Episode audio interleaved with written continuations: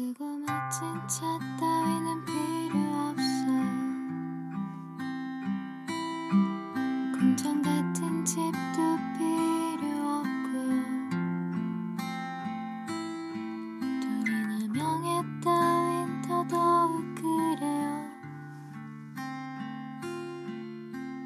내겐 그대만 있으면 돼요 今天你还好吗？ 欢迎收听荔枝，我是阿昭。今天与你分享的文章是《只想和你接近》。在我十六岁离家之前，我们一家七口人全部睡在同一张床上，那种把木板架很高、铺着草席、冬天加一层棉被的通铺，这样一家人应该很亲近吧？没错，不过不包括父亲在内。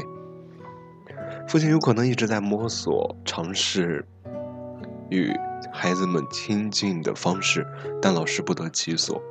同样的，孩子们也是。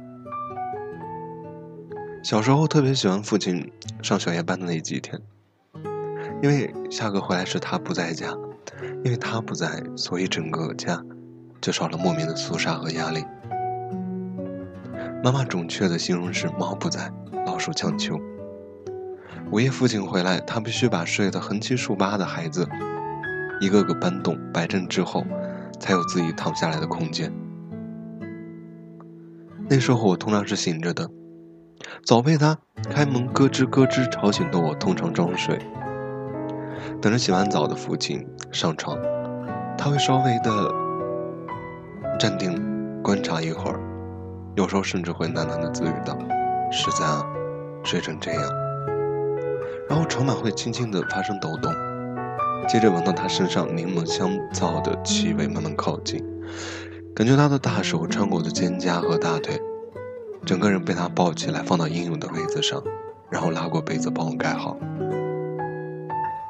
喜欢上父亲的小夜班，其实是喜欢仿佛这个特别亲近的时刻，半分钟不到，却是完全满足的接近。长大后的某一天，我跟弟弟妹妹坦诚这样的装睡经历，没有想到他们说：“其实我也是。”或许这样的亲近机会不多，所以某些记忆会特别的深刻。有一年，父亲的腿被落盘压伤，伤势严重到必须从矿工医院转到台北的一家外科医院去治疗。由于住院的时间很长，妈妈需要打工养家，所以他在医院的情景几乎没有人可以知道。某个星期六的中午，放学之家后，不知道是什么样的冲动，竟然跳上了开往台北的火车。下车后的我，从火车站不停问路到那家外科医院，然后在挤满六张病床和陪伴家属的病房里，看到了一个猴子眼了我不堪的父亲。他是睡着的，四角多的阳光斜斜地落在他的消瘦的脸上。他的头发没有梳理，前长又乱，胡子也好像几天没有刮的样子。打着石膏的右腿裸露在棉被外，脚趾甲又长又脏。不知道为什么，我想的第一件件事，帮他剪指甲，或者说没有指甲剪，不过可以借给我一把小剪刀。然后我就在众人的注视下低着头，忍着一直冒出来的眼泪，小心地帮父亲剪指甲。当我剪完所有的指甲，抬头才发现，父亲不知道什么时候已经睁着眼看着我。妈妈叫你来的，不是，你自己跑来，没有和妈妈说，没有。直到天色慢慢转暗，外头霓虹灯逐渐亮起来的时候，父亲才说，暗了，我带你去看电影，你晚上就睡这边吧。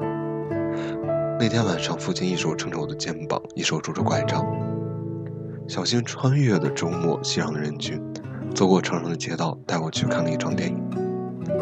一路上，当我不禁想起小时候和父亲以及一群叔叔伯伯，踏着月色去看九月份的电影的情节，父亲正好问我，记不记得小时候我带你去九月看电影？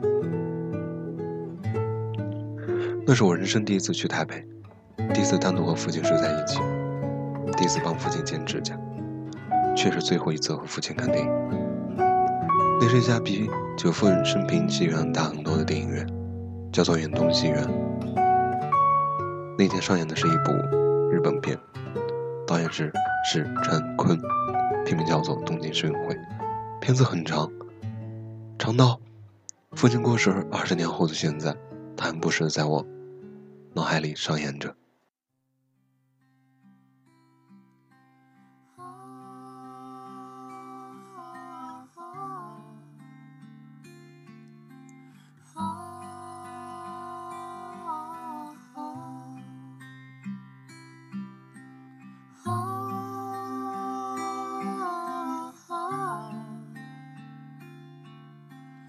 好。